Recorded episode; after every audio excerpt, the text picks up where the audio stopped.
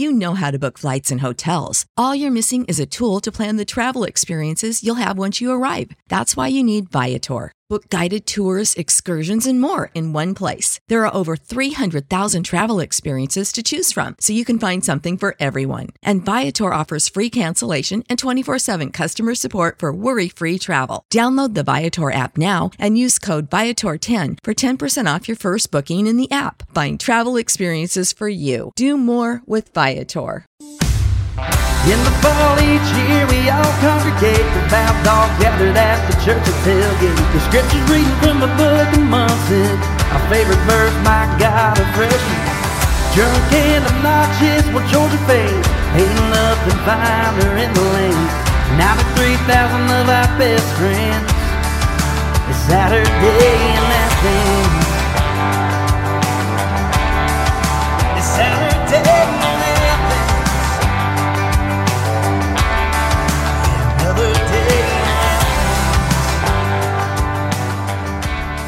Welcome to the Saturday in Athens podcast. We are a Georgia Bulldogs show by Dogs fans for Dogs fans. I am your host, Herschel Gurley, and we are thrilled to be joined today by DGD Rennie Curran. Rennie played for the Dogs from 2007 to 2009, finished up his business degree after his professional career in the NFL ended. He was a third round pick in the 2002 NFL draft. He's now an entrepreneur, author, and speaker. Rennie, thank you for joining us today. We are fired up to have you. Yeah, man. Thanks so much for having me. Glad to be on. So I want to start with you uh, in Snellville, where you where you grew up and played high school ball, and I just want you to start by telling us about the role music and sports played uh, in your upbringing. Yeah, that's an awesome first question, man. I actually uh, grew up uh, the first part of my life in Atlanta, like Atlanta, Atlanta. So were off of like North Hills, Buford Highway area, uh, kind of in that Brookhaven area, but uh, on the other side where you know there's more uh, Hispanics and you know African Americans and whatnot. And so uh, I was a knucklehead as a child, man. I was the only boy, youngest of three. Both my parents, most people know, uh, are immigrants from Liberia who came here. And my mom came on scholarship to Emory and uh, got her master's in nursing. So that's how we ended up here in Atlanta. And she eventually went on to work at Grady. So uh, when I say I'm Atlanta, like I'm at, as Atlanta as it gets. So uh, I, I was actually born in uh, Crawford Long. It's now Emory, Emory Midtown. And then I went to daycare. Like there was a daycare in front of Grady. So like that's how Atlanta I am. But uh, so music, man, came in when as a child, man. Like I said, I was a knucklehead. I was already in the streets at like eight years old, just trying to find something to do and uh, trying to find my identity. And one of the things my mom did to get me to calm down was she got me into music. So uh, had me start uh, taking piano lessons at eight years old and had a, a older piano teacher and played in the church and all those different things. And from there, I went on to play the drums in church. And by the time I was in middle school and by the time we had moved to Gwinnett, I was also in the orchestra playing the viola. So uh, music was was a huge role in my life, man. It, it kind of gave me an alternate identity. And there's so many things. I, I talked uh, to somebody else about it before, but uh, I don't believe that there's enough research out there to really explain the translation between like music and being a musician and working that side of your brain and how it relates to sports and how it can help set you apart. But I truly believe that it does. I mean, it's no different than that athlete who uh, plays multiple sports and who excels in multiple sports.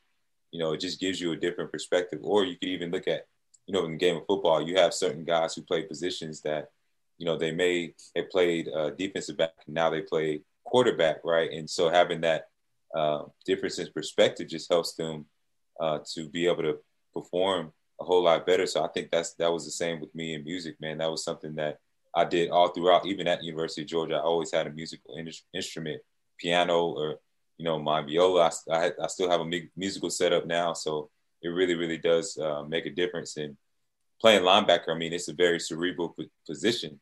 So um, I was able to use a lot of what I learned through music, and, and even if you play in an orchestra, like it's a team, you know, you have to be mindful of everybody around you, the timing, everything like that. So I, I truly believe that helped me as a linebacker. It's interesting you bring that up because I, I was thinking about this as I was preparing, and it seems there are some parallels between the discipline that it takes to hone your craft Mm-hmm. musically and you know i think there's a lot of equity there with honing your craft athletically because a lot of that work is done when nobody's watching right Oh, yeah. and I, I think there's just a lot of parallels between those those two paths and that's a really interesting point about kind of using both sides of the brain and developing that and how that can translate to, to athletic success i hadn't really thought about that side of it but I agree. That would be an interesting thing to see researched and fleshed out to see if there are some parallels to that. Because to your point, and I can't name any off the top of my head, but I know just from the sports we consume, there are tons of athletes just via like whether it's a Tom Rinaldi story or whoever, right? Where they talk about the music they play or the instruments that they played. And it would be interesting to see kind of how many guys who have reached the pinnacle of their athletic careers also had some musical background as well. So that's Oh, cool. So Yeah. when did when did football become, I guess, the main athletic focus? Did you did you play that solely most of your life, or were you playing multiple sports? When did that become the area that you honed in on? Man, football was always kind of that that sport that I knew was, was kind of it. I was always naturally a rough kid, and uh, I don't know what it was, man. But I, I tried basketball. I grew up around the time when uh, Space Jam came out, so I I thought I wanted to be like Mike, just like every other kid. but I quickly realized like I was I was horrible at anything that involved like a sense of touch. So whether it's basketball, bowling, golf, I'm, I'm horrible at any sport that involves anything other than going full speed and like just running through something. So that that was just my nature, man. And so when I found football, man, organized football at 10 years old, uh, playing in, in Gwinnett in the Brookwood High School system, man, it just uh, was one of those things where I didn't necessarily know what I was doing right away, but I knew I had the ability, knew I had instincts like that was just different. And I realized that from the first time I touched the football, man, uh, as, as a young kid, before I even moved to Gwinnett, I, you know, playing backyard football, um, it just was like I had spidey senses that just clicked on. Uh, you know, as I progressed, man, as I learned more and more about the game, uh, I just started to really, really be able to leverage those skill sets, man. So I, I, was able to be fortunate enough to have a great little league coach. His name was Ronnie Benton. He's from, uh, what is he? He's from South Georgia, I think Alamo, Georgia, or something like that. A super small town, one street light.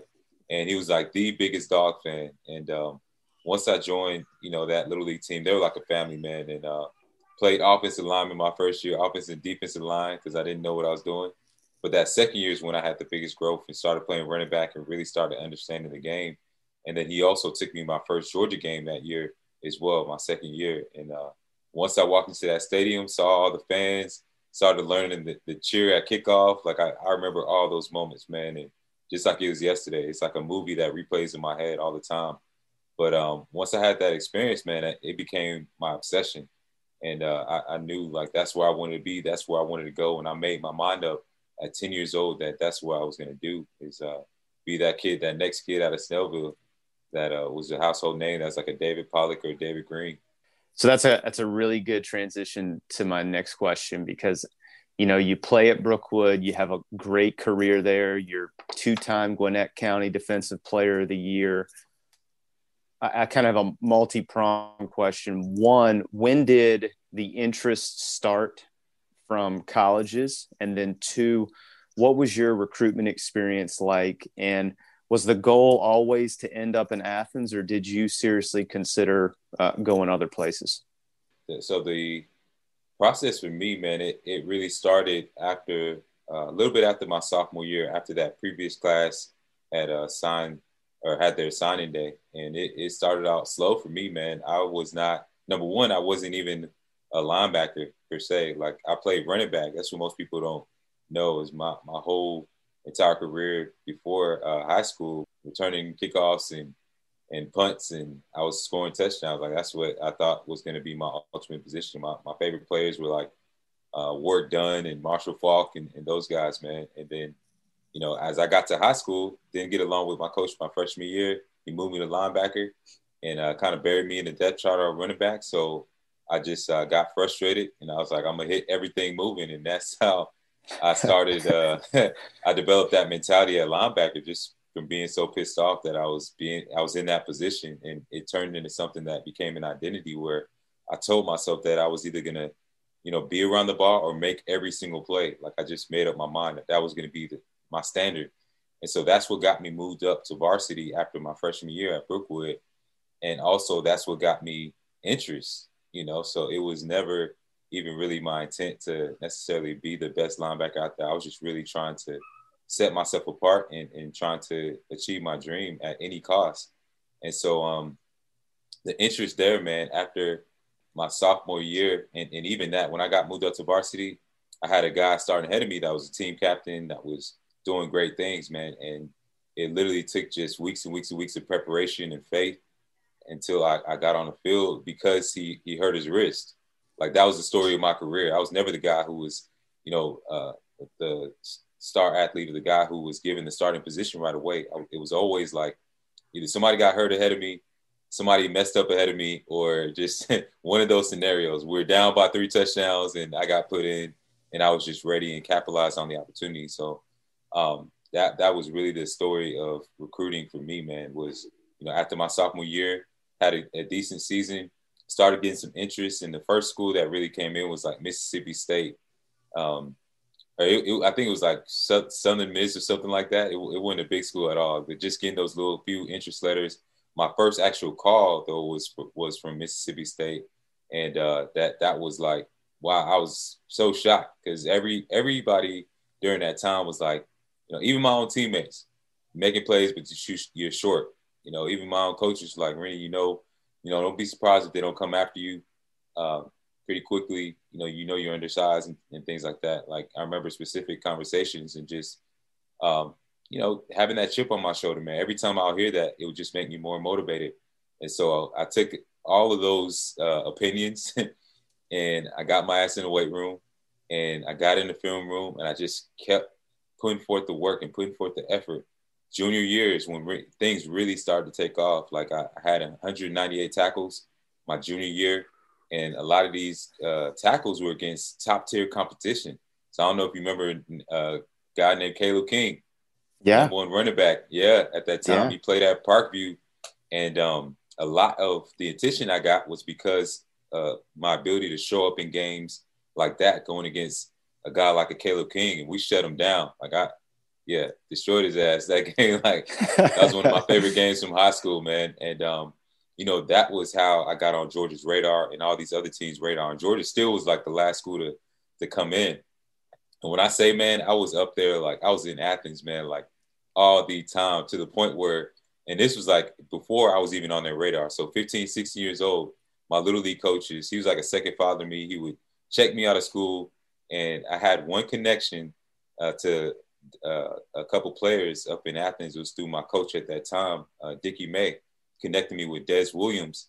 And at that time, you had Craig, the, the three-headed monster. You had Kregg Lumpkin, you had Danny Ware, you had Thomas Brown, and so Des Williams was the fullback at that time. And so when my coaches connected me with him, and I was going up there, and I was that annoying little brother that just would not go away, and uh, would go up there with my Timberland boots on to give me two extra inches and doing whatever I had to do just to just to get in front of them, man. And um, you know, still didn't have a scholarship at that time. This was like 2004, 2000, uh, yeah, 2003, 2004, and um, you know, uh, Tech came in, Auburn came in.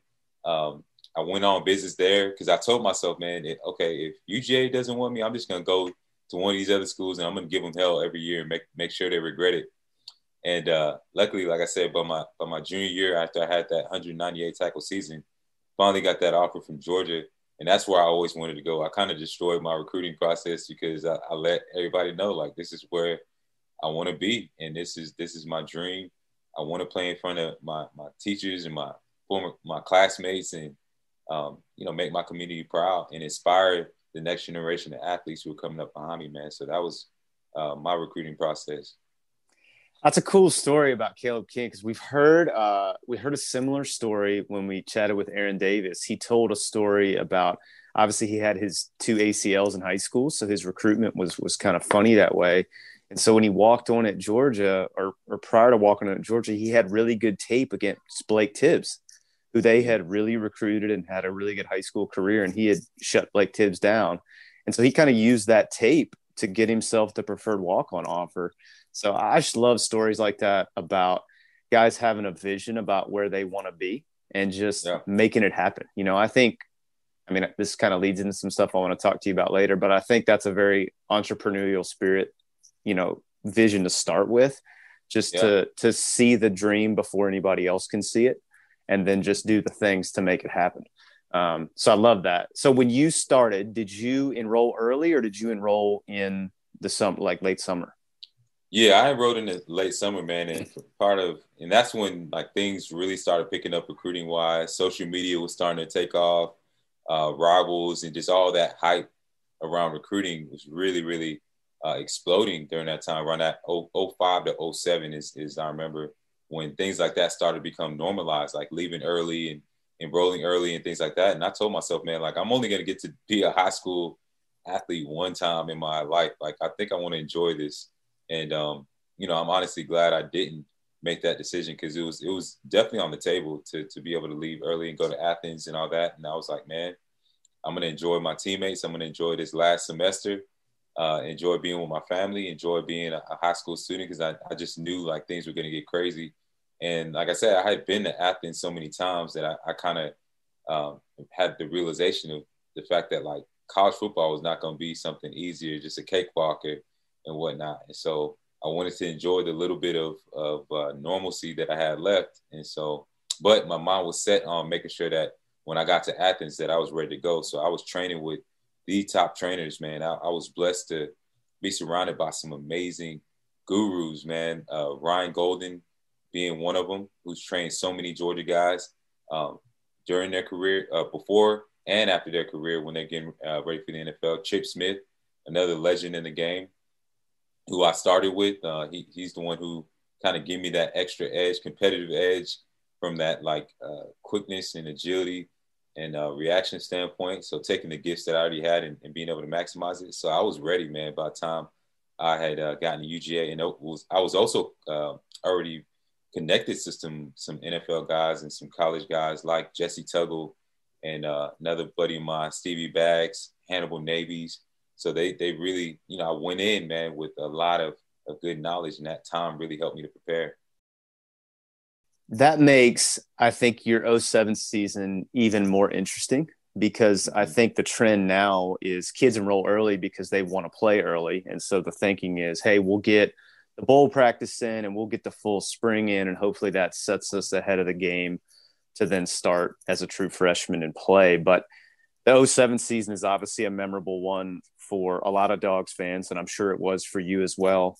Uh, can you, I guess, share some of your memories from that season and how your transition into a, a primary role at the linebacker position shaped up?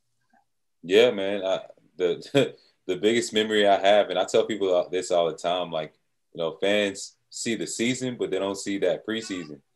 And that's that's when that uh, that when you really earn it. That's when you really win. It's like when no TV cameras are around, no fans are around, nobody's in the stadiums, and that I can say was one of my the toughest preseasons I ever been in. Number one, you know, you go up there as a freshman, you don't know what the hell's going on. Like you're trying to learn the playbook, you're just trying to survive.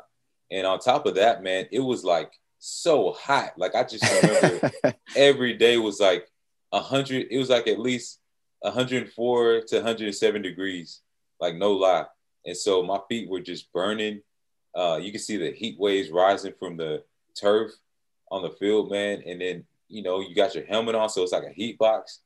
Like, and then on top of that, like I said, you're confused. And so just even starting out, man, going through training camp and just getting adjusted to the college football uh, life, man, was extremely tough my freshman year. You got study hall, you got to get, you know, 7 a.m., you got to go to class, and this is summertime. Nobody else is on campus. And so going through that, man, and getting the adjustment was was one of the uh, biggest phases, man. And, you know, you have those days where you show up late. And so now you got to do discipline runs at like 5.30 in the morning. It's just all types of stuff, man. And being able to overcome that and, and really grow and progress uh, quickly, man, enough to, you know, not get redshirted. That was like my first hurdle was just to show them and to show myself that I belonged at University of Georgia. So that was like the one of the biggest hurdles, man. Because you walk into that locker room, and I don't care how much you've accomplished in high school, it's like you you just you look around and you like, golly, like this is crazy. That's like your first shock is realizing that everybody was a Rennie Curran or, or better. You know, everybody was number one in their position or number one in the nation coming out. So you have to overcome that mental hurdle of just not being intimidated. And then after that, it's about okay, I need to get out here, not only compete and not only like learn, but I need to like do extra. I got to go over and above. And even that sometimes doesn't even work because like I, I got in there, dedicated myself, but then we get into the season, got you know, guy starting ahead of me, 6'3", 250 pounds, and um, you know, I'm I'm buried in the depth chart, I'm third string, and then there's another mental hurdle, uh, hurdle, and this is something that you see a lot of guys struggle with is they've always been the starter, they've always been the man. So can they handle being second string? Can they handle coach not acknowledging them? Can they handle not being in the spotlight? And so I had to battle that like for and it took weeks and weeks and weeks of me just having faith and believing and like having that vision once again. Before anybody knew who Rennie Curran was, before I was ever on any depth chart or uh, you know uh, getting any type of stats or any type of plays, I was literally preparing as if I was a starter.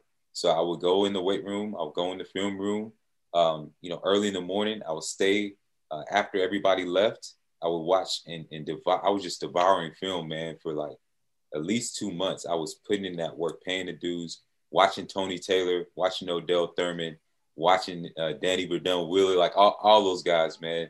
Uh, just like I said, just dissecting and devouring film, man, watching how they move, watching their technique, and just going out on the field and practice. I would literally be 20 yards behind the starting defense, and I would be their shadow, and I'll be when the ball snap, I'm moving just as if I'm in the game. And you know, guys will make fun of me, and I, I wouldn't even care. I'll just be in my own zone. And like like I said, five, six, seven weeks passed. You know, I got to the point where sometimes like, man, why'd they even bring me here? Why'd they why didn't they redshirt me? And eventually what happened was just like I said before, guy ahead of me messed up and it was in the Tennessee game. Montario, that's when they had Montario Hardesty and Arian Foster. Yep. And um, we were down by three touchdowns. We I think it was like 35 to seven, the final score of that game. But um, yeah, my, one of the last touchdowns was Montario Hardesty ran a running back wheel, uh, and uh, the linebacker who's supposed to cover him was a guy who was ahead of me. He blew the coverage and didn't cover him. He scored. And that's when I got the call from the skybox from uh, Coach Jancek. He's like, "Rennie, you're in," and uh, got in, man. Made a couple plays, made it, made like one or two TFLs and that was like my beginnings of showing the coaches that I had what it took, man. And from there, I, I believe we uh, had the Vanderbilt game, uh, was able to make more plays in that. And then the next game after that was uh, the Florida game, which is where I got my first start, man. So rest was history. Yeah, so I feel like two magical games from that season are the, the cocktail party that year. I mean, Florida comes in with all that hype, and it was kind of the coming out party, I think, for that 07 team um, putting up a lot of points. I, will always remember Mohamed Massaquoi's long touchdown that day. That play I'll always remember from the Florida game. Uh, just I felt like that kind of set the tone for that day. I mean, I know that was the that was the Gator Stomp game and all those things, but I just felt like Mohamed's long touchdown really set the tone for what was going to happen the rest of the game because it was kind of an answer after Florida had tied it. But then I also want to talk to you about the Auburn game. I mean, the blackout that year has become iconic. And when we talked to Asher Allen, one of the things he specifically mentioned was that his main memory from that game was you tackling everything that moved that night. so, uh, speak on that game with that being such a national platform at night and kind of having the game that you did and what that did for your career moving forward at Georgia. Yeah, I mean, I think there's that point in every uh, player's career, especially early on, where they just have that light bulb, light bulb moment where like everything comes together where it's like you stop having to really think about the play calls and, and now it's becoming second nature. Now you're really able to combine your level of talent with your level of knowledge. And that was when it all started really really clicking for me where i really started to become comfortable with knowing that like this is my position. Like i you know i'm not having to worry and look behind my back is you know on whether my coaches trusting me to to be out there and trusting whether I'm going to be able to um, know the calls and know my alignments. Like now, I'm just out there having fun, and this was my 19th birthday on top of it. So like everything literally was oh, coming cool. together. Yeah, and it, it was just man, I'm out there just having fun, just like it's little league ball again. When you get to that that point as a player, man, there's there's no better feeling, uh, and, and, that's when you can really ball out. That's when you can really just uh, play balls to the wall, man. And so that that was that game. And then one of the coolest things about it, and I, I still get on him to this day. He's I'm proud of him, man. This guy, uh, he, he's a really successful tra- uh, trainer, training running backs now. Works with guys like Najee Harris and, and many other top running backs. But Brad Lester was a running back who was with Auburn at that time. yeah, and uh, he actually was a guy that I grew up watching at Brookwood because he played at our rival high school and he played with like Jeff Core. I mean, they had a dynasty, and uh, they they were just destroying folks, including us. They they won three state championships. Never got to play against him, man. But that day, uh, you know, he played. He was the running back for Auburn, one of the running backs. It was him and uh, Ben Tate. And uh, man, I, I, had one of the best hits on him uh, in my career. Just like one of those hits where, as, as a linebacker, as a defensive player, you know when you when you get somebody because you don't even have to wrap up. You just kind of run through them. And uh, so it, it, was one of the best films in the world. But yeah, that, that game was just, man, the hype around it, going into it, uh, and just what we were able to do, the energy, man, the excitement, um, just how we were all clicking it on all cylinders and just having fun. That's that's one of the biggest things I remember from that game is just how how much fun it was. And then, you know, once you have a game like that where you, everybody's excited, you end with the win, uh, everything's going well. Uh, then after that, I mean, you already know what's going on downtown. Like after a game like that, like it was that it just put the icing on the cake. Just being able to celebrate my 19th birthday downtown in Athens after a big win like that. Uh, I only remember half of it, but uh, it, was, it was good times. oh, that's yeah. fantastic! I love that. I love that. Well, so obviously, you know, after the 07 season was, I mean, I, I think most folks logical folks would say that if there had been a college football playoff at that time, Georgia would have been in it. And I think at that time, as hot as that team was, probably would have been the favorite to win. I mean, I, I just don't think anybody that, that wasn't the system then. You know, go to playing the Sugar Bowl and just mm-hmm. wear Hawaii out all night long. And your career continues to ascend through 08 and 09 what was it like i guess dealing with the variation in season? It's obviously like a, a meteoric season in 07 then high expectations in 08 and still a very very good year just not what preseason expectations were. And then 09 a lot of change and adjustment because a lot of guys left. So just share what i guess the evolution of your career was from a, from a player experience on the team side and then individually as you continue to grow and progress yeah, it, it was extremely tough, man, because like I said, you, you put in so much work in the off season and even during the season. Uh, and then uh, people don't realize, man, when you take that jersey off, when you're not on the field, you're still a human being. Like you still have things going on. Uh, you you you still have your family. You still have people back home who are dependent on you. Things like that, man. Like I became a father my sophomore year after the uh, South Carolina game. You know, like it, it, my whole entire life changed. So when you're dealing with so many things like that, man, and, and you're putting in so much work uh, on and off the field, like you want to see those results. And the tough thing about it is playing in the SEC, people don't realize like just how small the margin of error the margin of error is. Like that 2008 season when we lost to LSU, and it came down to like that last play where Charles Scott ran a touchdown at the end. I mean, that was literally like I, I had an offensive lineman who was on like basically tackled me on that play, or else I would have made that stop. Like that's how close it was to us just winning that, being able to win that game. And that's that's how small the margin of error is. And so when you hear, you know, when you hear like you have a disappointing season or you you don't meet those expectations, it's it's really frustrating just just because we all are out there like killing ourselves, man. Like not only trying to just win a game, but like trying to feed our families, trying to really, you know, just uh, set ourselves up for, for the future. And so it, it was definitely uh, tough, man, because we had the talent, we had the ability, but it was like you you have a couple of those really close games that might come. I mean, even the Alabama game, like we we shot ourselves in the foot so many times, um, made made mistakes and different things like that. But we knew we had the ability to beat them. You know, every every team that we lost to, we knew we had the ability to beat them, but it was just like, did we show up that day? Did we execute that day? Did we shoot ourselves in the foot or not? So, you know, when you have seasons like that, man, no matter how much success you have individually, you know, it kind of takes away from it just because you know how much potential you have and where you where you have the potential to be. Because we start out we started that season number two, you know, in the nation, and, and so you know, not being able to to get that national championship and be at that high level where we knew it could be, it, it was like I said, extremely extremely tough. But nonetheless, we had some amazing memories that year.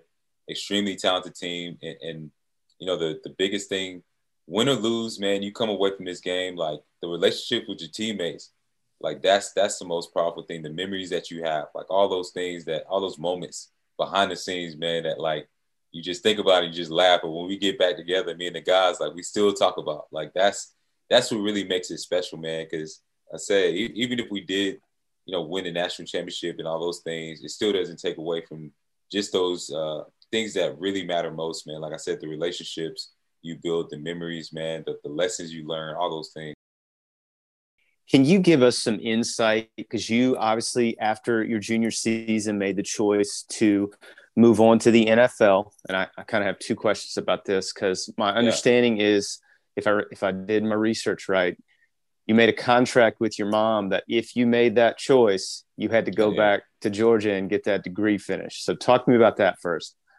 Oh yeah, man. Like well, at that time, man. Like like I said, it, it a lot of that decision had to do just with where I was in life, you know, and, and, where my family was, man. Our family situation, like at this time, man, my, my dad, so seven, my seventh, eighth grade year, my dad had lost his business. He owned a shoe repair franchise. And that was how we were able to move into the suburbs. And he was able to help a lot of my family who were going through the civil war in Liberia. And uh, once he lost that, man, we just fell into like, we never really recovered financially. So from like eighth grade till basically I made it to the NFL, my mom was paying all the bills. And, you know, my dad worked odd jobs. Like he, he was a janitor. Um, he was a taxi cab driver and he almost got killed doing that. Like literally had somebody pull a gun, put it to his neck, pull the trigger, and like the gun got jammed. I, like it's only God that saved him. Oh, wow. Um, yeah, worked in a mental mental um, um, mental institu- institution. I mean, he was just doing anything he could just to survive. Worked at Walmart all the whole time I was at Georgia. He was working at Walmart. Mom's a nurse, paying all the bills. His checks were getting garnished from that business he had lost. And so I'm just like, man, I'm tired of struggling. Like, you yeah. know, here I am on the field. Like, you know, all these great things are going on. But when I take that jersey off, like I said, I'm having to, uh, even with the scholarship, this is what people don't realize. That even with the scholarship, you still have life. You still have things that come up. I have a child to feed, right? Daycare is not cheap. You know, I, uh, daycares, diapers, formula is not cheap. And then on top of that, I'm taking out student loans and basically giving that to my family to help. Like I'm taking my Pell Grant, splitting that in half, and you know, paying whatever I have to pay for for myself, but then splitting that in half and giving um, that money to my family, man, to help them and so that was a huge reason why I had to make that decision. Not not because I just wanted to go to the NFL and want to be at that level, but literally I was trying to change the trajectory of my family. Like, and that's that's how real it is when we're out there. We're not just it's not just a game. Like this is life.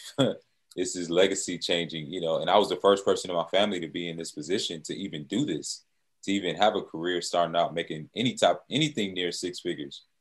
So um, you know, that's that's uh, what it came down to. And even though you know my parents were all for it, my mom that's how she got to this country was through education. So she's like, "Yes, I want you to go. I want you to achieve your dreams. I want you to do things for us, but you got to promise me you're going to come back and get this degree." Because she always knew that you know that was something that they could never take away from me. And so signed the contract, man, and you know. Uh, found myself back back at UGA back in uh, 2000, uh, end of 2012, 2013 after you know coaching staff changes. After, and I know we're going to talk about this, but you know, found myself back there, and I I earned that thing, man. I earned that Terry College of Business degree with my blood, sweat, and tears, man. I would come back every off season as I was in the NFL and the CFL, take one to two classes at a time, and it took me about five years after I left UGA to uh, finish my degree, but I, I got it, and it's one of the greatest accomplishments in my life. Well, I really appreciate you sharing that story because that that was going to be one of my follow ups. Is I'm so interested in in insight as it pertains to the choice to make the professional leap. And to your point, I think it's a subject that doesn't get its fair share of nuance. Um, yeah. I think I think it's just looked at as a very black and white decision, and mm-hmm. there's so much gray in it, and so many factors that go into it. And you know, we've talked a lot on this show. I think because of the way the current college marketplace is set up, if you fault a kid for making the choice to go to the pros to try and support his family. I just don't know if I could ever see eye to eye with that person because right. I just I, I don't I don't understand that. You know, you have the whole point in kids going to college exactly. is to set themselves up for professional success. Right. And so if, if yeah, so if a kid has gotten to the point where he's set himself up or herself up for professional success, we wouldn't have these arguments or say a kid should stay if the New York Philharmonic was telling them to come play yeah. uh, the clarinet for the Philharmonic, right. right. We'd go, oh, this is awesome. They should go right, right. now. So right, I, I, don't, I don't understand. Well, I do understand because it's it's driven by, I think, yeah. greed for the people that aren't actually involved in it. But uh, that's a whole nother conversation. But it, I don't understand why we're not just happy that the kid that's at these universities is escalating and right all right. But anyway, so I, I'm I, I, very I think, appreciative uh, that you share that story. Yeah, man. And I, will add to that, man. I think, you know, as much as I, I love the fans and, and everything, at the end of the day, we're, we're entertainment. You know, let's be honest. And um, because we are entertainment, there's that disconnect in terms of our real lives, like who we really are.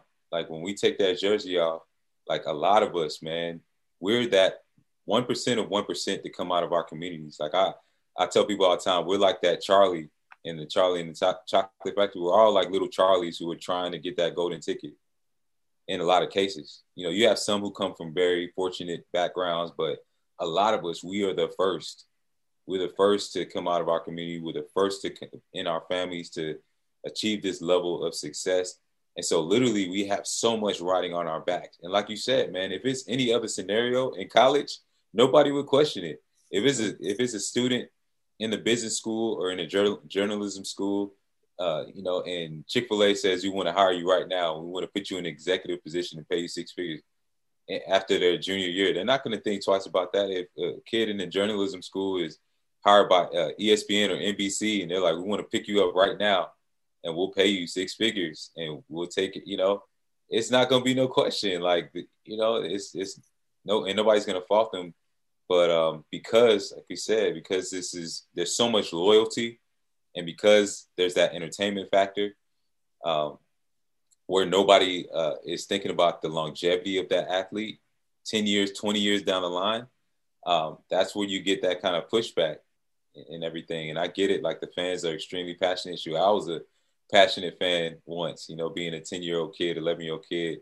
uh, to where you know I wasn't you know I looked at Thomas Davis, I looked at David Greene, but I wasn't thinking about what was their life like off the field when I'm not watching them on TV. You know uh, the things that they're having to deal with as as human beings, just trying to make it out here. So I totally understand both sides of it. Yeah, that's a great point too. There's a there's a shelf life to athletics that. Is not there with other professions that college kids are going to school for, right? Like right we we have this conversation all the time with with our kids about like I played baseball in college, my wife played soccer, and mm. those have a shelf life. You you right. only get to play and enjoy those for a certain amount of time, and yep. then it's and then it's over with.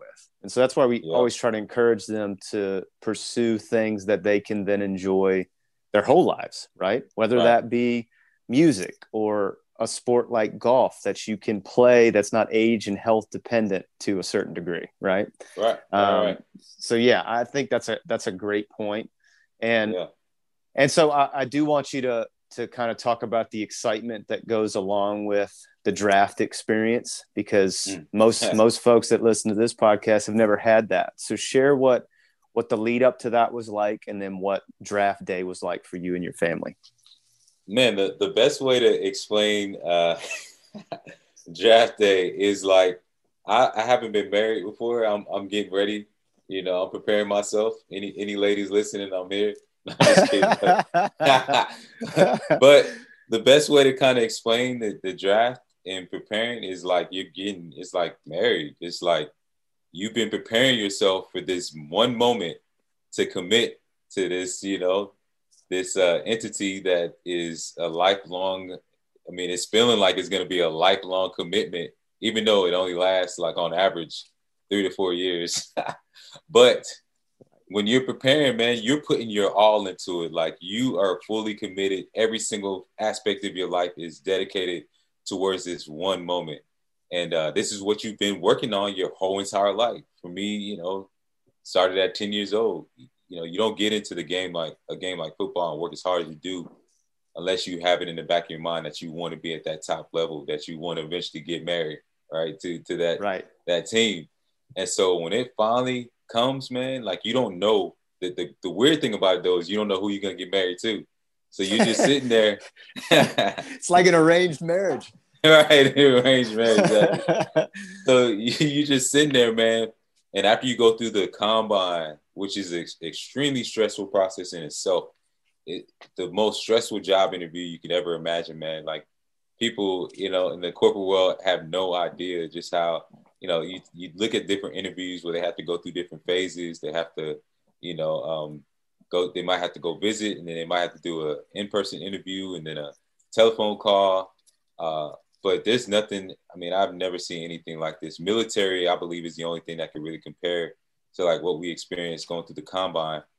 Um, just in terms of the level of evaluation, like I'm talking about every. They evaluate every single aspect of you, every single inch of your body, every single like every single aspect of your mind from physical to mental to you know to want to know your your i mean evaluating your blood your heart scan like everything doing the interviews um, which are uh, crazy in itself and then from that to the pro day um, to the team visits uh, all that stuff and then eventually you know you get to draft day after everything and you're just sitting there man you've given your all like i said you you've putting your best into this. And then you're sitting there, you're watching the TV screen, and you're seeing the names start to come in, right? You're seeing guys start to get drafted, and it's like some guys you're like, oh man, congrats to him. Awesome player, awesome career. Then you start seeing guys like Southwest Idaho, and you're like, what? what? And then you see Northwest, you know, Oklahoma, and I'm like, what? Where did this guy come from? Or in like, I don't even, I didn't even know this person existed. And um, that's when you your heart start beating fast. You're like, oh man, I don't know where I'm gonna where I'm gonna go when I'm gonna get drafted. That's when you start to really realize like this thing is a business. Like it's no feeling. Nobody cares about your feelings. Nobody cares that it's your dream. Like it's a business. And so for me, I, I, sat down and it was, I don't care where you get drafted at, it's still to be like the longest time spent in your life. Um, so for me, it happened the second day and I was like towards the end, like literally one of the last picks of that second day. So I was literally watching the TV screen. Like that first day, it was cool because I knew I wasn't going to get picked. That second day, I got a call from a, a team from the Colts. I'll talk about it now because it's, it's been 10 years now, but um, I got a call from the Colts, and they're like, "Man, we, we know you. You know you're anxious. We know you're ready to play. We got a pick in the second round. We're gonna try to get you, man. So just hold tight." And so I'm like, "Okay, cool, cool."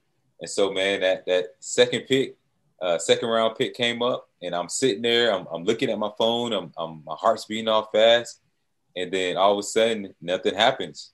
And I look up at the TV screen. Roger Goodell comes up, and he's like, with the uh, whatever pick, 90 sec, 90 second pick of the second round, Indianapolis Colts select Patrick Angerer, Iowa. And I was like, wow, that's how y'all do it. no callback, no nothing, no explanation. It was just like kept it moving. And then I, now I'm just sitting there like, I don't know what's going to happen next, man. I'm just like, you know, the picks just continue rolling in. Other teams that had interviewed me before, uh, they they picked guys like another team that was on the radar that I thought could potentially choose me was the San Francisco 49ers. I went okay. out, went out there and visited with them when they had uh, uh, Mike Singletary. Yeah. Him being another oh, how short great, linebacker. How great would that have been, right? Oh man, I was like, this is perfect fit. He's a short linebacker. I'm a short linebacker. This is all good. Yeah. You know, Patrick Willis is out there. He could be my mentor. That pick came up. They took NaVorro Bowman. I was like, dang.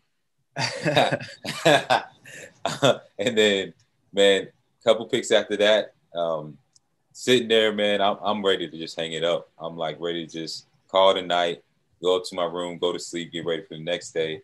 And then, like right before the this uh, third round is about to end, phone starts ringing, and 615 number, pick it up. It's Jeff Fisher. He's like, Rennie, I know you've been waiting for a long time, but welcome to the Tennessee Titans.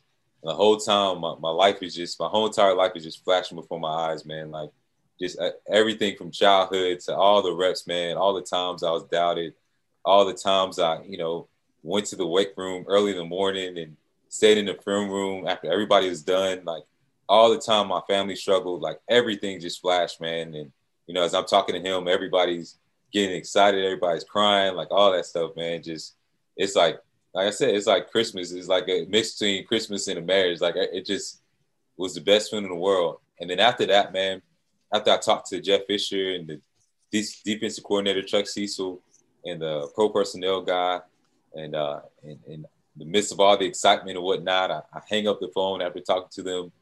And the minute I hang up the phone, I look up at the TV screen. My name is flashing on the screen. Rennie Curran, University of Georgia, Tennessee Titans uh, third round pick.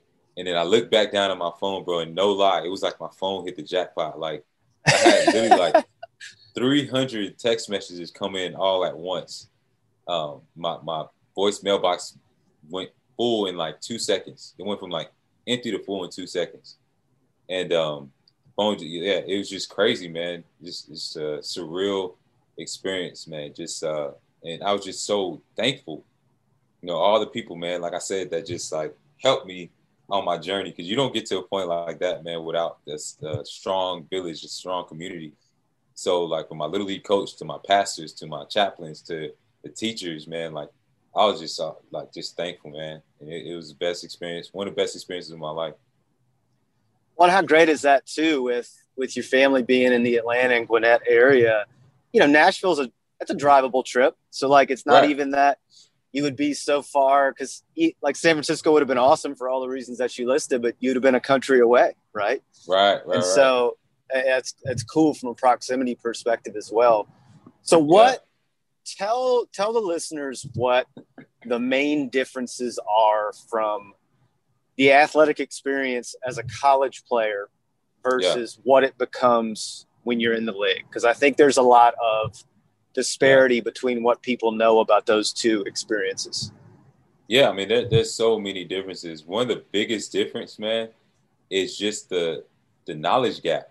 So, you know, when you get into college, most guys are around the same range of age. So, you know, you get into college, you're typically around uh, 17, 18 years old. The oldest guys around 21, right, uh, to 22 years old. You might have a guy right. who comes in, comes back in that's you know uh, former military or some a guy that played another sport that uh, went pro and now he's coming back. Like we had Josh Murray who did that, who played pro baseball, but he was yeah. still only like 23, 24. When you get to the league, bro, like that age and knowledge gap is so ridiculous. Like the guy ahead of me when I got to the Titans, Will Witherspoon was 32 years old. I'm, I'm 30, 32 right now. He was like 32, 33 years old. And so the knowledge, the amount of knowledge, the amount of experience, like I would never be able to like surpass that. Like I don't care how many reps I get, whatever. So that's one of the the main things is the fact that you're not just playing with guys who like you're gonna go out and hang out with afterwards. Like these are grown men who have right. families, right? live like this has been their profession. They played with these guys for years. They know the bet moves. Like it's just different. So even if you stay in that weight room, a guy can just understand like how to take a certain angle or how to just nuance a different a certain play. And then even off the field, the, the guys will know, you know, they've already been in the game in terms of um, just how to manage themselves, man, how to manage uh, being like having a financial advisor, an agent, knowing how to conduct themselves business wise and, and all those things. So you're having to learn that so quickly, man. And, and not only that, just the change in lifestyle is another thing Yeah. In, in college, you you don't have that many options, right? You you got if you if your parents are struggling, you got that Pell Grant. You know, you know you're gonna get that. Uh, the money that you get from the scholarship, you don't really see unless you're you're living off campus and you get like a, a stipend when you live off campus. Um, that is basically like an offset of the money that you would receive if you were living uh, in the dorms, right? So yep. you get a little bit of money here and there. When you get to the league, and now you got, you know, my first installment was ninety thousand dollars for my signing bonus. So you get that in your bank account, man, and you've never seen that kind of money. Yeah. All of a sudden, you got all these different options, man, that you never had before, and you got it's like uh, you know, fly fruit flies or something. Like you got people uh, people that are coming that were never around before who smell money, who smell opportunity. And so knowing how to navigate those things brings on a whole new challenge, man. Just and you're still only like 22 to 24 years old and your brain isn't even fully developed, but you're you're having to now become basically a CEO of your own company. Which I don't care who you are, take any kid coming out of college and put them in a CEO position and watch how successful they're gonna be.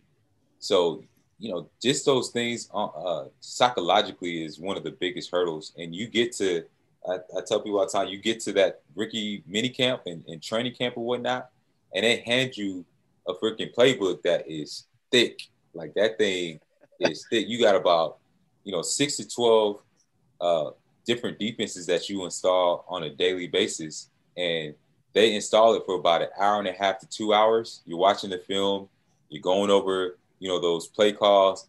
And then when you get on on that field, they expect you to know that thing and, and be a pro, like run it like you've been doing it your entire life. And right. you can't get that thing down, or if you can't, uh, if you're not, you know, proficient in one-on-one man-to-man drills, ain't no coach saying, "Oh, let's let's meet up so I can go over this with you." Nah, you going home. Like you're going, you're getting that plane ticket home, and it gets very very real. Unless you're a draft pick and they've invested in you, if you're a free agent, like your margin of error once again is extremely slim. So if you mess up a couple times, like I saw guys go, get sent home because they didn't do a good job in man-to-man drills or because they messed up a couple times, um, you know, w- with their uh, play calls and whatnot. Man, that's that's how tough it is. And then the other thing that you see, man, is just the unfortunate demise of, of guys. Like that's that's having to accept that reality that this is uh this is a business. Like you guys are literally like Pokemon cards are like uh, horses in a horse race. Yeah. So you you get traded and discarded and replaced like it's nothing, man. Like like I said, unless you're a draft pick, that's the only way that you're really safe. If you're if you're not a draft pick, if you're not a guy who's like a face of the franchise, like a Matt Ryan or whatnot, like you have to look over your back every every day. You can never get comfortable. And um, you know, that that was one of the toughest things to accept because you can be as good as you want to be. And sometimes it's like sometimes it just comes down to the salary cap, or sometimes it's about, you know, a guy like a Matt Ryan, or like I'll give you my example, Chris Johnson. He rushed. You remember, I don't know if you remember that year. Yeah, two thousand yards. Two K. Yeah, two K CJ. Yeah, two K CJ. Right. So yeah. he needs a after he gets that two K, he needs a bigger contract. And so that means that they have to cut cut some uh some guys off, man. They have to yep. clear room to make room for that salary cap. And so that means some guys who are good enough are going home. Yeah. And that happens all the time. And fans don't realize that. Like it, it it's a lot of times has nothing to do with your performance. It's just about we need to balance this checkbook. yeah. So, like I said, you like a Pokemon card, you like a horse, you know, a horse in a horse race. So they'll get rid of you, bring somebody else in who's cheaper, and, and that's why you see a lot of uh, undrafted free agents getting picked up. Not because they're such amazing players. Nah, they cheap. It's cheaper to keep them Cheap. than it is that's to right. keep that second, third year guy who was a third round draft pick because you have to continue to like pay them at that level. Um, so those are the things that man I didn't know going in, and most most of us don't know that when you love the game, it is so disheartening when you realize how much of a business it is and how many things are out of your control, no matter how hard you work. Like the year, I'll leave with this. Like the year I got cut from the Titans, I led the team in tackles. Like, that was the first time I led the team in tackles and still and did everything I could and still got cut. Yeah, so that brings up that brings up a like a follow up question. How difficult is that mentally to reconcile when you know I, I'm a big proponent of control the controllables, right? Yeah. Yeah, yeah. I'm gonna I'm gonna control all the things I can control and the things I can't. I'm not gonna waste any energy on that. Right. So to your point, there's only so many pieces of the puzzle that you get to control as a player in the NFL. And so, how do you reconcile knowing, look, I, I couldn't have done anything else? And, yeah. you know, there's nothing about it I could change that would have made the scenario change. I just have to be kind of, I guess, at peace with that, knowing yeah. that I controlled the controllables. And then you just keep it moving, right? Like, I'm just going to yeah. move on to the next opportunity, I guess. But th- that is that is a much easier said proposition than than done, right? Oh yeah, yeah, yeah. No, it, it's extremely hard, and I still have days where I look, I'm watching the game on on you know NFL Sunday or whatnot, and I'm just thinking to myself, man, dang, what could have been? You know, I, I I know I was I always knew I was good enough to play at this level. I'm watching guys even now that I played with, played against, who are dominating. I'm like, well, like I like I, I played with this guy. I know I'm good enough. So that is the tough one of the toughest parts about it is just knowing your potential, knowing what you could accomplish. Uh, but at the same time, like I was, I got to that point where it became more than just about being on the field. It was about becoming the best version of myself. And so for me, I had to redefine what success was and what winning was for me. And as long as I knew I did everything to maximize the opportunity and like I said, to become the best version of myself, then I have to just let the chips fall where they may. And then I, I'm a man of faith. So I truly believe that like, you know, there's a reason why I didn't stay 10 years in the in the NFL. There's a reason why opportunities didn't work out. Like what I do now as a speaker, as an author, as a you know, leadership and business coach is so much more meaningful and so much more impactful and fulfilling than anything I could do on a football field. Because at the end of the day, I'm just if I'm on that football field, no matter how many hits I make, I'm just entertainment. But now I get to, you know, I'm, I'm I get to be an influencer. You know, I get to be an influencer. So uh, those are some of the things that helped me overcome just uh, knowing that those there were those things that I couldn't control. Man, it's just the knowing that I left everything on that field, and once I knew I did that, man, whether it was at University of Georgia, like can't nobody tell me that that Rennie Curran did not leave everything, his whole entire heart on the field. Every single play, I was going balls out as hard as I could, maximizing this 5'10 and a half, 5'11 frame to the best of my ability, throwing like literally throwing my body at offensive linemen and whoever else came my way. So like just knowing and understanding that that I did every single thing that I could, you know, that gives me peace, man. And I, I could look myself in the mirror as a man. I think that's what we should, what we should all strive for just in life in general, knowing that we made the best of all of our opportunities, anything that was given to us, we went into it with the right attitude, whether it worked out or not. That's, you know, whether people treated you right or not, that's, uh, you know, it, it doesn't matter. It's all about how you approach the situation um, and all those things, man. And, and like I said, once you look at yourself in the mirror, the end of the day, to me, you should have nothing but, but joy in your heart and, and nothing but gratitude I heard an interview with you once where you talked about your decision to go to Georgia. And yeah. I, I, thought it was really compelling how you framed it because you had mentioned that you always knew you wanted to be in Atlanta eventually. And yeah. you knew that Georgia would provide a couple things via your football journey. One, right. there's an enormous alumni base of right. Georgia graduates in the greater metro Atlanta area. And number mm-hmm. two, every single quote unquote fan that you're earning on the football field could one day then turn into a business contact. And right.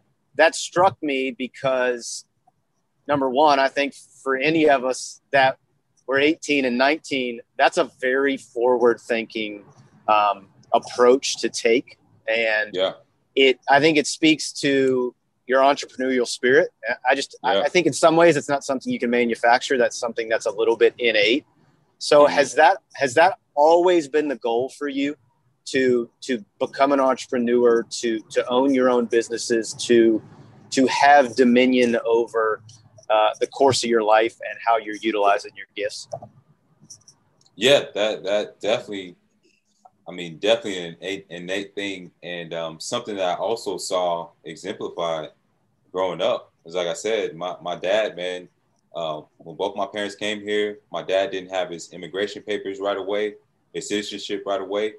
That was the way that he was able to empower himself was through entrepreneurship. So he was able to. Uh, he had a friend that he knew from Liberia that had developed a skill of uh, fixing shoes, shoe repair. So we're talking designer shoes, cowboy boots, so high end yeah. shoes. Yeah. Not just your guy who's at an airport, you know, shining shoes, but you know, uh, a very unique skill. And so through that, you know, he developed that skill, and uh, him, my mom, and my grandfather got enough um, enough money together to where he could buy into um, a franchise, Hakky Shoe Repair, and everything. And so through that was, you know, I got to see literally with my own eyes, see him have the ability, even with it being an immigrant with a thick accent, man, being able to be in control of his own destiny, being able to, you know, like I said, help my cousins, uncles, aunties come over here as refugees, start a whole new life, empower themselves. Uh, and then, you know, I just saw him even just in moments where I was like, man, wow, like seeing him deal with customers and like not take any shit from anybody like that as I was yeah. like seven years old, you know, just watching them tell a cut like if you don't like this, you can leave. Like just you know, being in control of your own destiny, man. That that always struck me. And um, and then my dad, he was always somebody who he was a man's man. Like he worked extremely hard and just would not take was relentless in how he approached things and just took pride, man. When when he wasn't fixing shoes, like he would make sure that we had the best of things. You know, he would make sure like he he just you know, he he didn't do. There's a lot of things he didn't do right, but just setting that standard, man, and that work ethic and the values that he brought. And this is a man who didn't he didn't have a father in his life. Like my dad didn't meet his father until he was my age, and he he grew up like when I when I man when I went back to where he grew up and saw like the things that he had to overcome, I had no excuses. I mean, this is a man who grew up like it's one thing to talk about growing up in like a rural area here, in poverty here, and another thing when you talk about poverty and having a single parent home in a third world country, like that's a whole different animal. Right. Right. and so to see him be able to power himself through entrepreneurship, that's something that always stuck with me and, and um, was just like something I wanted to emulate and something I wanted to do. And so I, my entrepreneurship journey started as early as like 10, 11 years old. Like I, I uh, my dad would have me mow the lawn in my, at my house. And so um, you know, I thought to myself, man, you know, how can I get to a point where I don't have to ask my parents for money? I don't have to ask for things because, like I said, this time the Civil War was going on. They're helping a lot of our families. So last thing I wanted to do was ask them for anything. So I got that lawnmower, started going around my neighborhood, and I remember just how it felt to make a hundred dollars in one day mowing lawns. You know, and just being 11 years old. And you know, when you're 11, 12 years old, that's a fortune. That's a so, lot of money, man. That's that's yeah. a lot of that's a lot of baseball cards to buy, man. yeah, exactly, man. So just just being able to, you know, make hard earned money, honest money, uh, and, and being able to, you know, be empowered, man, through through uh, adding value to people and learning that skill, man, knocking the door, being a salesman, that that young of an age, and hearing no, you know, all those different things just became ingrained yep. in me, and uh, I was able to take that onto the football field with me because people don't realize recruiting is you got to be very entrepreneurial. So I had to go yeah. and I had to get with one of my teammates and their dad, uh, the, one of my teammates' dad, to make my uh, film recruiting film. That's no different than you know making a marketing ad, right? Right. Um, and so, and then I had to go to University of Georgia and, and, get in front of Coach Richt, and that was my way of sales. Like now that I look back at it, and sales yeah. and promotion. So right. all this time, man, it was about a lot of it was about having that entrepreneurial mindset for me, being that guy who was undersized, knowing that I, I couldn't just take that conventional route. Like I had to do, I had to be innovative. I had to think outside the box. And so, um, yeah, I only worked, man, like two, honestly, like two actual jobs my whole entire life, basically, man. Like I was worked um, in a moving company um, moving stuff, and then I worked in a warehouse. My little league coach got me that job, and like after those experiences, I was like, man, I'll never work for anybody else again in my life, man, uh, yeah. unless I'm working with them, you know, as a consultant or as a speaker, and what I do now. I'm interested to hear your perspective on this via not only your own personal journey, but also what you see in your business life now as an author and a speaker. I one of the interesting things for me about the athletic world is whether you finished playing in high school, whether you finished playing in college, or whether you finished playing professionally. Athletes, I think, find their identity in mm-hmm. the space where they were athletically successful. Right. And I think it is a gigantic transition once that avenue of their life is no longer active and present.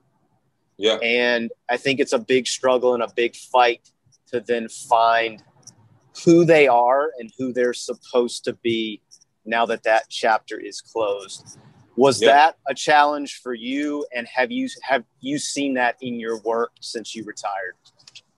Oh yeah, for sure, for sure. Any any athlete who said it's not a challenge is, is going to be uh, either they're lying or they they never loved the game. Like I, I think those are the only two ways where you know they're not going to admit that it's a struggle. If you, if you were just out there doing it just because you were good enough and just because you were trying to please your parents or just trying to please people around you and be a part of it, then I could see how it's not that, that really that much of a transition. But uh, transition. But if you really love the game and you really gave your all, and you really dedicated yourself to it, and you really bought into the culture and bought into the idea of being a part of a team, and bought into you know the relationships, and you love running out the tunnel, and you love just studying the game and really becoming great, then it, it's yeah, man, it's it's an extreme, extreme struggle after you're done, and you know your our minds are like we're habits of uh, or creatures of habit, right? And right. so even after you take that jersey off, even after you remove yourself, there's just part of your mind and your wiring that is still attuned to being an athlete. That's yep. never going to go away, especially the fact that you're doing it in your de- uh, developmental years. You know, when yep. you start from young, and that's I think that's what makes us different from like military guys. Like military guys start a little bit older. I mean, they're yep. still in that point when they start when their brains aren't fully developed. But the fact that we start from like our childhood, like it is yeah. literally your identity. Like it is not no like you know maybe it's and buts about it. This is like part of you, and so you know I look at it multiple ways. The fact that like when you take that jersey off for the last time, and the fact that that's part of your identity, it's like part of you dies. Yeah, that's right. So that's the first thing is like understanding that you have to go through a mourning process, just like if you lost somebody in yes. real life. There's the yes. phases of grief, right? You have to go. You know, I don't know all the steps of grief, but I mean, I'm sure you you know it, you know the acceptance and the denial and all those all those phases of grief. Like you literally go through that. And then another thing that I realized about it is it's no different than a person who's going through their midlife crisis.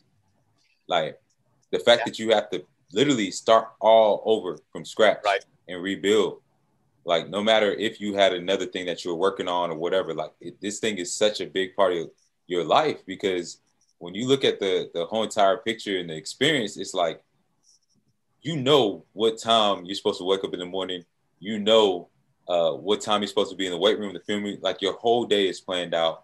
You know, uh, you have a staff around you. You got your coach, your trainers. Like you have this whole entire world created that is now gone. So you have to pick up the pieces and build from scratch. And that alone is traumatizing because it's not like when you're done, they say, here's your team for life. You don't get a life coach and a life trainer and a, you know, a person who helps you with your meal plan in your regular life. I'm like, nah, you on your own, which is completely different than everything you've experienced up to then. You've always been a part of the team. You've always had a coach. You've always had somebody to tell you what to lift in the weight room. So just even navigating that is extremely tough. So yeah, man, it, it was tough. And I have the, the biggest thing that's helped me is number one is I found something that gives me that same feeling that I had on the field. And number two, you know, I re I tried to recreate those structures that I had. And I think as an athlete, we have to do that. We forget that right? Yep. We have we, we all that. try to yeah, when we're done, we all try to go at it like, you know, in a way that we were never wired to do. We we were never successful as athletes because we did things on our own. right? Because we didn't have a coach. And so what's different now? Like I, I I have to have mentors. I have to coach. Even if I don't have a coach, I have to coach myself. I have to review, you know, my performance on a weekly basis. I have to have an agenda, right? Uh, and, and itinerary. I have to challenge myself. I have to compete at something. And so being able to recreate that has now given me, man, just so much more life, so much more fulfillment. Uh, and I'm able to now teach other athletes and other business leaders. Because it's the same thing with people in the business world as well too. It's it's no different. But I'm able to help people improve their performance, improve as leaders, improve their business and overall life through uh, what I've been able to learn. First off, I think that's beautiful language around that question. I think that's a great way to frame that, especially the piece about mourning that loss. Because yeah, I, I just I I think there is so much truth in that and I mm-hmm. think a lot of former athletes could take a, a lot from that and, and, apply it to their own lives, which, in all honesty, I think is a great endorsement of, of what you're doing, right? Like what you're what you're trying to do with your business and and the way you're trying to reach people. Because I, I just think that's so valuable. And, and to that point, tell our listeners how how they can uh, reach you, book you, all those type things. If they want you to come work with their company, with their team, uh, with them yeah. as individuals from a mentor and coaching perspective, t- tell them how they can do that. Yeah, the, the easiest way is through my website, renniecurran.com, and there you'll be able to find out uh, about what I do as a speaker, keynote speaker, do a lot of presentations on leadership, team, uh, team building, performance, diversity, inclusion, uh, and then on the coaching side, you'll be able to find information on that as well. Work, I work with a lot of small business owners, uh, recent grads, and others who are trying to navigate their careers. Uh, also helping individuals build or expand their personal brand. Um, you know, though, if anybody's trying to get into public speaking, I can help you there or write your first book. Uh, and then I also work independently with a couple different organizations, including Jon Gordon, uh, the writer of Energy Bus, yeah, several other books yeah, work with him, man, and, and a few other organizations. So yeah, renniecurran.com is the easiest way. I'm also active on LinkedIn, Instagram, Facebook, and Twitter as well. So I'm always open to to helping anybody, man, and and uh, mentoring as well. If there's any young athletes who are your listeners, man. So I appreciate the plug. Well, look, I'm just gonna say this: if y'all have listened to this entire conversation with Rennie, and you don't see the enormous value that he could provide you individually or provide to your organization, then I'm sorry, I can't help you. I, will just put it that way.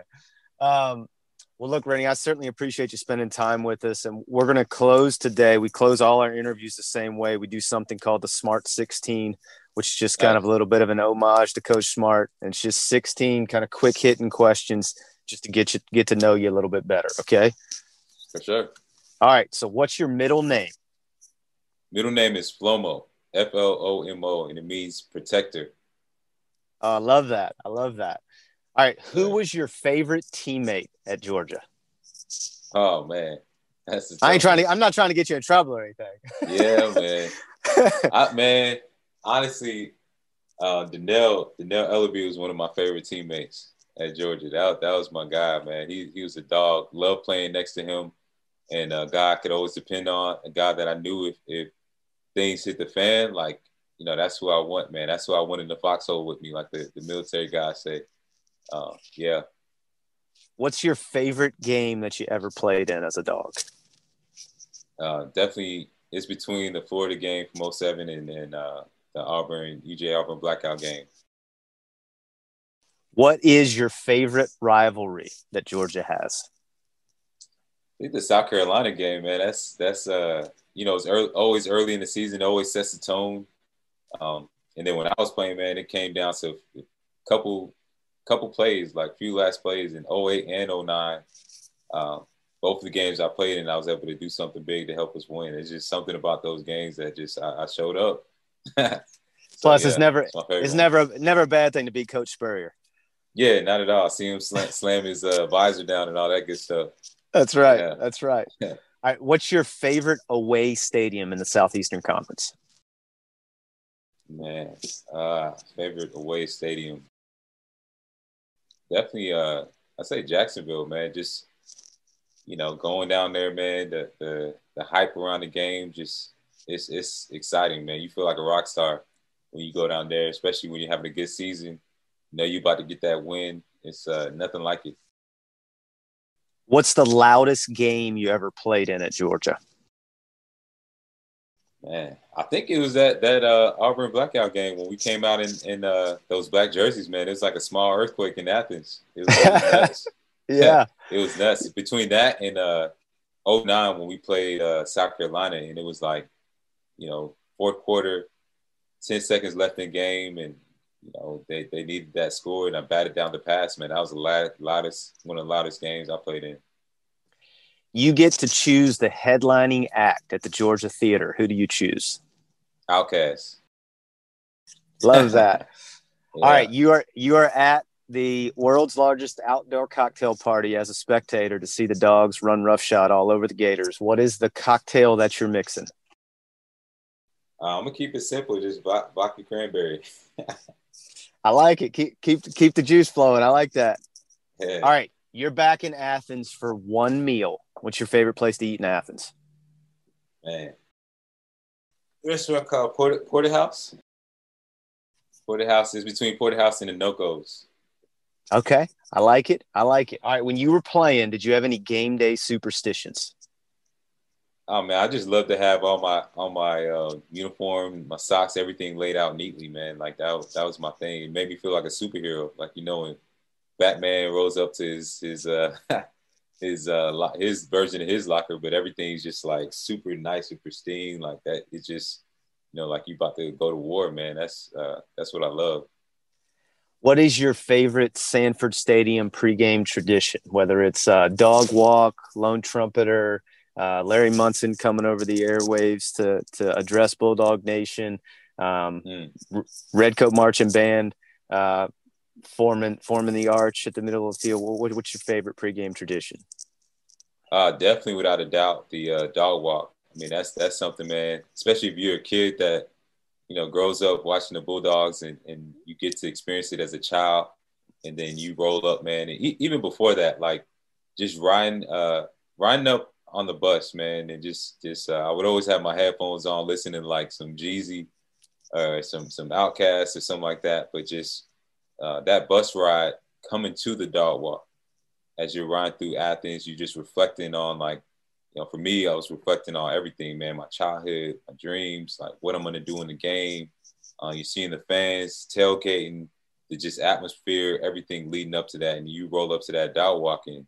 By then, you hype, man. Like you, the bus is rocking, everybody's just dialed in and ready to go. You put the work in you know all your assignments and you just focus and then you you get out there man. You see you know your family's out there at the dog walk. You see the young kids who were just like you. Uh, the fans are showing love man. So just that whole entire experience the build up is uh, what i love the most. I think i know the answer to this one but black jerseys yes or no? Definitely yes. Definitely yes man. Love, love switching things up. What is the loss you're still not over that that LSU game, our 08 season was a tough one. That that was a tough one. I, I hate uh, hate the fact that they beat us, of course, at home. And you know, I, am like, if I had just got that freaking offensive lineman off a little bit faster, I would have made the tackle, and you know, would have been in a different situation. So that, that was a tough one. And I, I mean, I played my heart out that game, but that those last couple plays. Um, where Charles Scott scored at the end, that that one eats me up big time. Just because you know I know I got held and I know there was nothing I could do about it, but you know it still was like, dang, I should have done more. What is your order at the varsity? Man, I really don't even eat the varsity like that. But if I did, it would just be like a basic hamburger, just something like I, I wouldn't really order from there. I mean, I hate to say it. Sorry to all the, the varsity fans. Like it's it's decent, but I would typically go there if I was invited, you know, or had an appearance there. All right, there ought to be a constitutional amendment outlawing noon kickoffs. Yes or no? Yeah, I, I definitely don't like noon kickoffs, man. As a player, like when you, it just throws everything off, man. Like you, you got to prepare so much earlier. Um, just yeah, it, it, everything is accelerated. And then by the time you look, like when you are actually in tune into the game, it's already almost over. Like by the time you've adjusted mentally. So yeah, I would definitely outlaw that. Only night games. Well, opinion. when you when you were there, y'all y'all were staying at Lake Lanier, weren't you? So like it wasn't a short exactly. trip into into Athens either. Yeah, yeah, exactly. So we, we come we're coming in uh Lake Lanier probably like if it was 12, 12 o'clock game, that means we're leaving like you know we're up by like seven, eight in the morning or something. It just makes for a, a really really long day, and then you like I said, you're not really that adjusted mentally. I don't care, especially if you're young, you're not used to it. It just can kind of throw things off. You get started off a lot of times slow, and you know the hype isn't there as much. I mean, it's just something about those those morning games that's just not that appealing.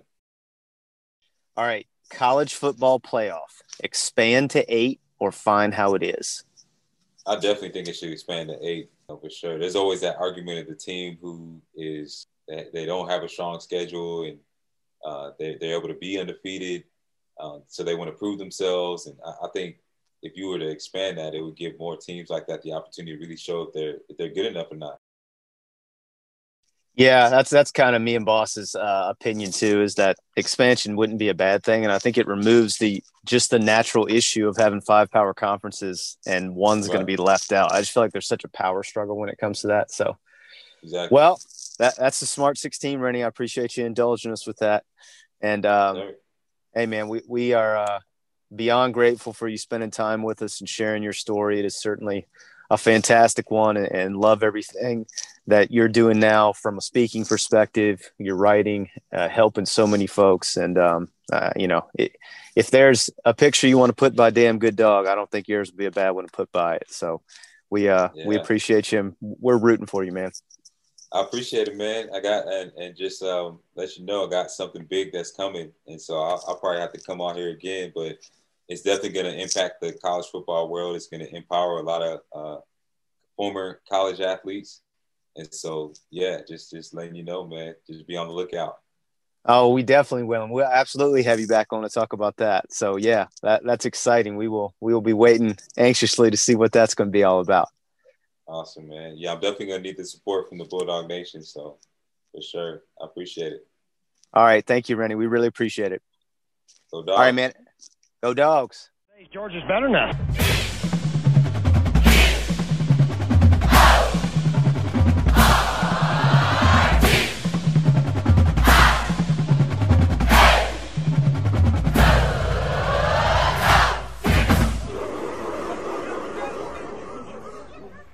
Sick of being upsold at gyms? My guy, you're currently a base member. For $90 more, I can upgrade you to our Shred membership. For $130 more, you'll be a Swole member. And for just $300 more, you'll reach Sweat Platinum. At Planet Fitness, you'll get energy without the upsell. Never pushy, always free fitness training and equipment for every workout. It's fitness that fits your budget. Join Planet Fitness for just $1 down and $10 a month. Cancel anytime. Deal ends Friday, May 10th. See Home Club for details.